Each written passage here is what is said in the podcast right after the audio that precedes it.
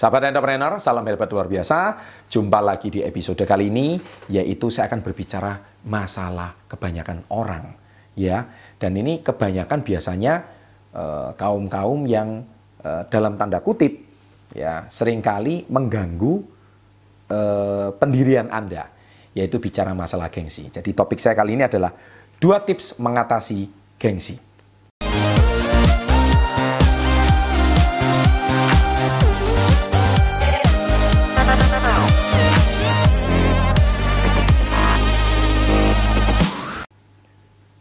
Tahukah Anda, gengsi itu bisa membunuh orang loh. Gengsi itu bisa membuat orang menderita loh. Gengsi itu bisa membuat orang itu nggak bisa tidur bermalam-malam. Dan tahukah Anda, banyak orang depresi setelah saya banyak saya banyak e, menselidiki ya, menyelidiki banyak kasus ya. Kenapa banyak orang itu bisa sampai stres, sampai menderita, sampai bingung, bahkan sampai depresi, ya, sampai kecewa ternyata cek punya cek itu dia mempertahankan gengsinya. Nah, sahabat entrepreneur sebetulnya bicara soal gengsi memang nggak ada habisnya. Ya, gengsi itu seperti kayak e, candu ya, seperti kayak candu dia itu sangat boleh dikatakan kelihatannya tuh sepele, tapi ini masalah kejiwaan. Ya, Anda perhatikan sekarang banyak sekali orang-orang itu ya di sosial media itu demi gengsi ya, dia itu e, berani melakukan apa pun, padahal intinya tuh nggak punya apa-apa tapi semua demi gengsi.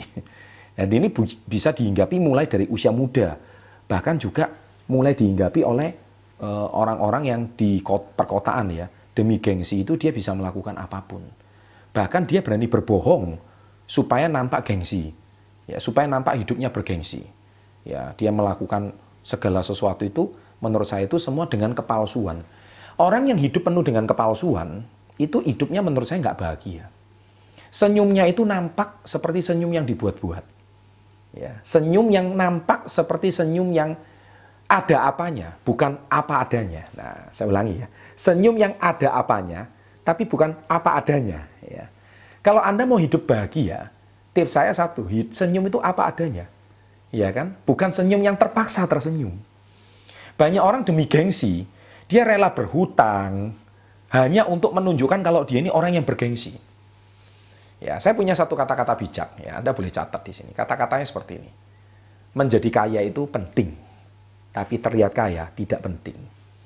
Ya, saya ulangi, menjadi kaya itu penting, terlihat kaya itu tidak penting. Saya sering tulis itu, quote-quote ini di ya Facebook ataupun uh, sosial media saya dan sering kali dalam seminar-seminar saya, saya juga sering berbagi demikian. Lebih baik saya uh, hidup itu apa adanya. Kalau saya hidup apa adanya, ya sahabat entrepreneur, saya ini bahagia.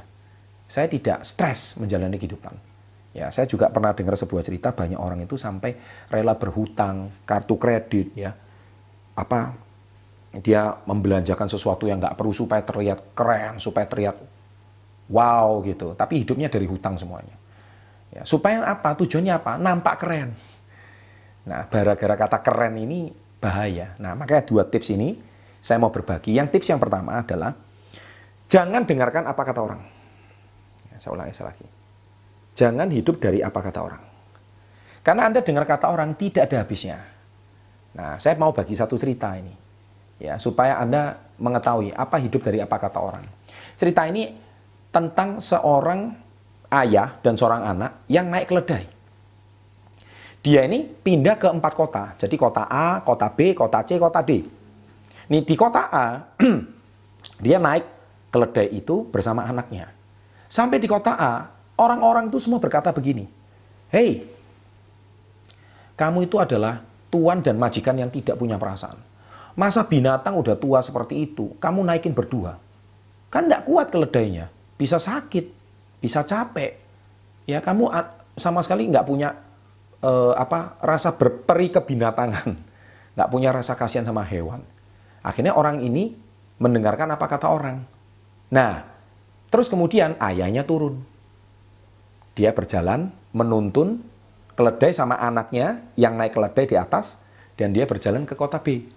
Sampai di kota B, orang-orang di kota B berkata, anak tak tahu diri. Kenapa? Kamu naik keledai itu, masa suruh ayah kamu yang nuntun? Iya kan? Kamu anak nggak pantas. Masa kamu anak yang lebih muda, orang tua kamu sudah tua, disuruh menuntun? Nggak pantas dong. Akhirnya anak itu mendengarkan apa kata orang, orang tuanya juga dengar.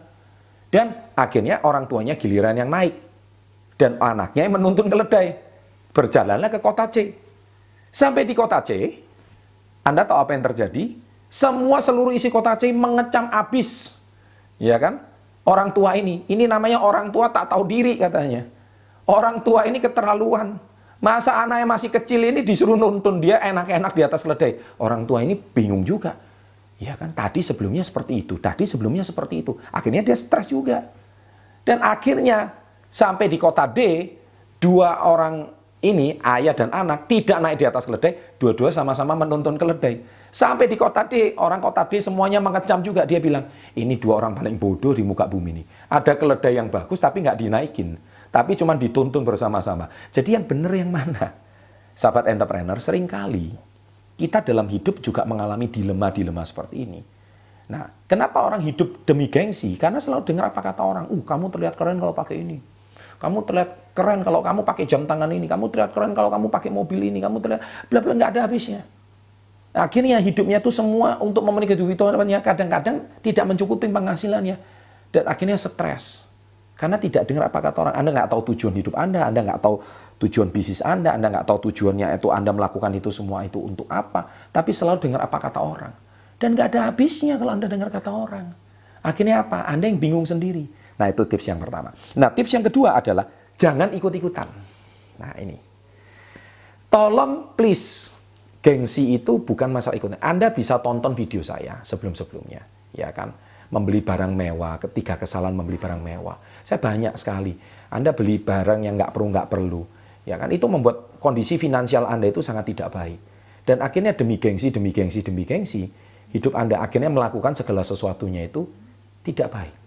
Nah, jadi saran saya, baik Anda pria maupun wanita yang menonton video ini, yang wanita juga terutama, ya kan, tujuan Anda gengsi itu apa sih sebetulnya?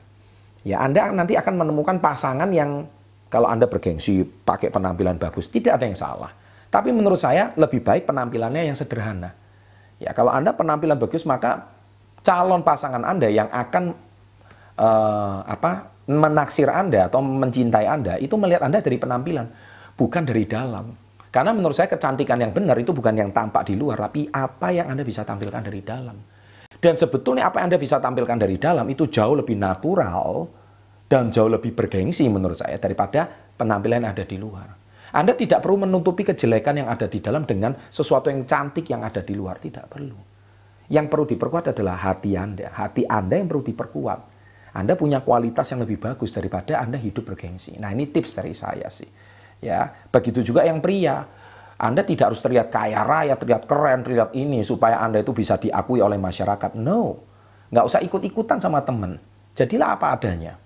Saya punya teman Bapak Ibu, sahabat entrepreneur, sewaktu kuliah SMA, ya kan, teman-teman saya banyak yang kaya raya dari SMA kuliah sudah naik mobil, ya kan, tapi mobil orang tuanya bukan mobil dia gitu. Jadi nggak ada yang bangga menurut saya, nggak ada yang keren menurut saya. Yang, yang luar biasa orang tuanya gitu, ya kan. Nah, tapi teman saya ini cuma naik motor biasa, tapi dia juga apa adanya. Dia kayaknya kondisinya disepelekan ya, sewaktu dia kuliah. Tetapi dia berjuang dan dia membangun karir dan dia sekarang sukses. Jauh lebih sukses daripada anak-anak teman yang waktu SMA dan kuliah itu naik mobil-mobil keren.